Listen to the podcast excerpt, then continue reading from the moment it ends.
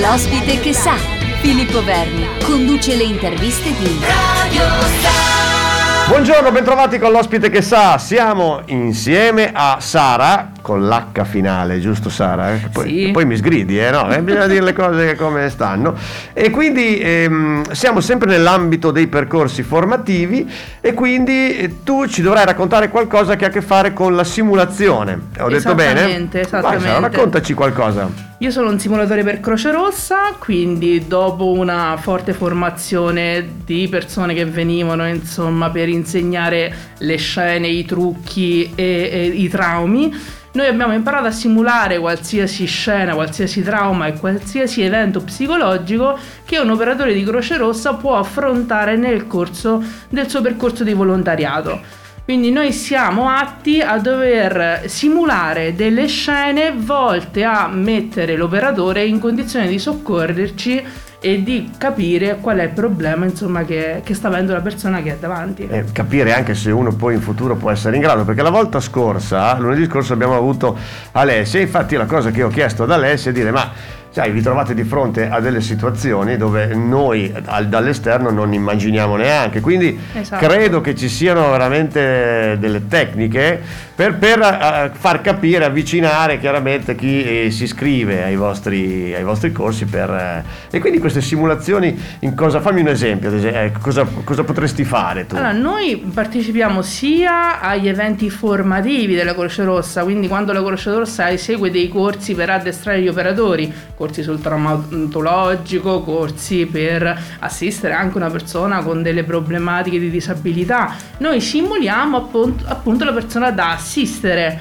quindi possiamo ass- assumere la forma di un disabile, assumere la forma di una persona che ha avuto una lesione ad un arto o un sanguinamento o la moglie di una persona che è in un incidente, quindi certo. devi aiutare anche a far star tranquilla la persona che eh, è sana da un punto di vista fisico ma non psicologico. Ho detto io nel fuori onda, sono simulazioni come fanno anche tanti altri corpi che possono essere protezione civile, quindi voi proprio sul campo mettete, mettete l'operato e tu mi stavi dicendo appunto che grazie a queste tecniche eh, sono, ti sono arrivati dei ringraziamenti, un lavoro del genere, no? Ma diciamo ringraziamenti è un qualcosa che succede spesso fra colleghi, nel senso che tu sei un simulatore, hai fatto delle simulazioni, il collega ha subito, fra virgolette, due simulazioni, si è ricordato del problema che tu gli hai simulato perché magari ha avuto un attimo di difficoltà a doverlo affrontare o meno, quando gli è accaduto nella realtà ha saputo esattamente cosa fare e riconoscere la patologia del paziente.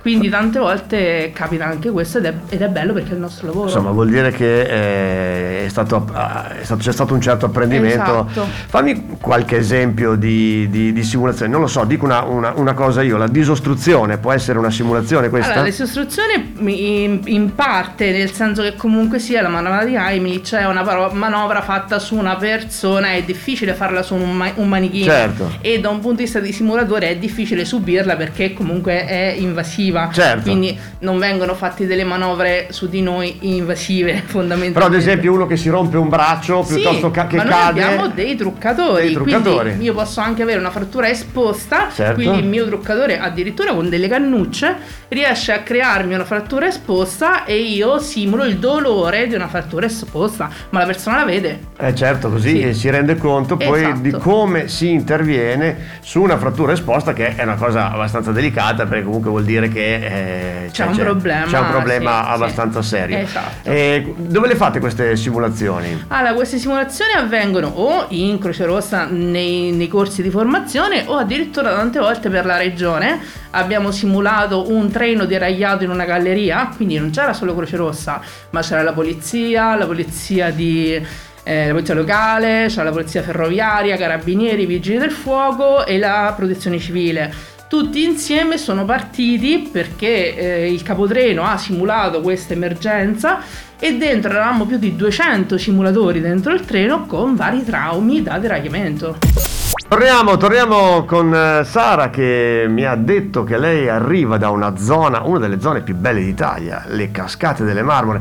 Dove sono esattamente? Spieghiamolo, dove sono eh, esattamente? Sono a Terni in Umbria, quindi Umbria, la parte vedi. bassa dell'Umbria ci sono le, le cascate delle Marmore, il Ma salto più alto d'Europa. Tu eh, eh, in, in una zona così bella sei venuta in un'altra zona bella, che non volevo dire sei venuta, cosa ci fai nella nostra Modena, i modenesi mi uccidono, no, però insomma così co- conosciamo anche chi ha deciso di venire a vivere nella nostra città e chi si è avvicinato naturalmente alla Croce Rossa. Sì, mi sono spostata a Modena per lavoro, quindi Certo. noi ogni volta che ci spostiamo Croce Rossa garantisce un'altra casa, Certo. quindi riusciamo tranquillamente a rientrare in un altro comitato e le persone che ti accolgono sono, sono come se ti avessero conosciuto il giorno prima, quindi è molto semplice per noi spostarsi e ritrovare un punto d'appoggio in qualsiasi città. Io sono un trasfertista. noi emiliani, E- noi eh, emiliani sì, abbiamo sì, le braccia aperte e anche molto lunghe. Ascolta Sara, ma ti volevo chiedere, queste, mh, queste simulazioni le fate anche per diciamo il pubblico, la gente nelle piazze, non so, fate, fate una sorta di eh, giornate dedicate